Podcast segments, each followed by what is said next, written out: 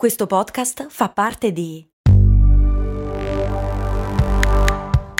Voice Podcast Creators Company.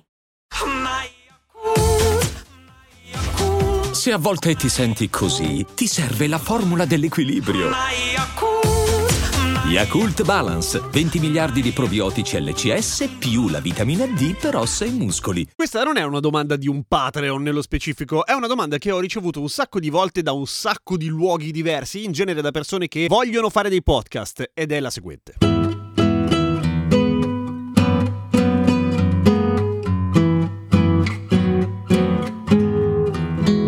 Gem, cosa cavolo è quella retina che si mette davanti al microfono quando ci devi parlare dentro? Oppure perché si usa lo spugnone davanti al microfono? Quella roba lì si chiama anti-pop oppure pop filter se siete in un paese in cui si parla l'inglese e fondamentalmente evitano di fare pop, non la musica pop, nel senso che non è che vuoi suonare tipo i Negramaro e poi ci metti quello e ti ritrovi a fare i Megadeth. Evita le lettere esplosive. Quali sono le lettere esplosive? Queste qua. In questo momento, e ne approfitto di parlarne proprio proprio oggi perché sto registrando in uno studio che non è il mio, sto registrando nello studio della radio dove lavoro, Radio Popolare, e non ho portato il mio antipop, motivo per cui le esplosive, cioè le lettere che si formano sulla punta della bocca, le la- chiudendo le labbra, facendo esplodere una piccolissima detonazione, si sentono molto forte. Come si può evitare quando non hai un filtro antipop?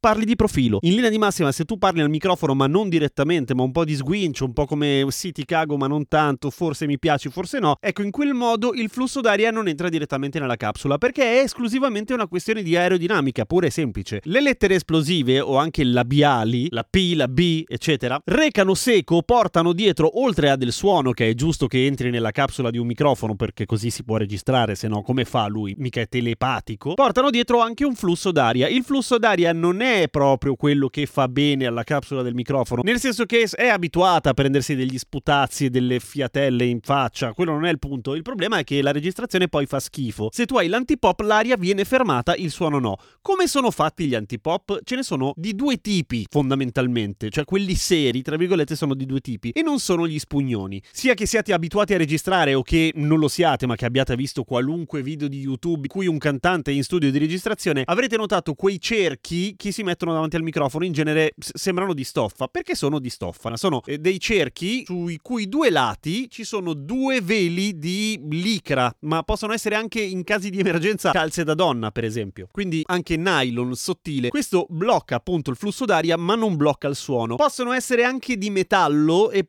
in questo caso sono fatti di uno strato solo, come una rete molto sottile, i cui buchi sono fatti in modo da deflettere il flusso d'aria verso il basso, quindi non verso il microfono, ma il suono naturalmente passa. Poi ci sono gli spugnoni.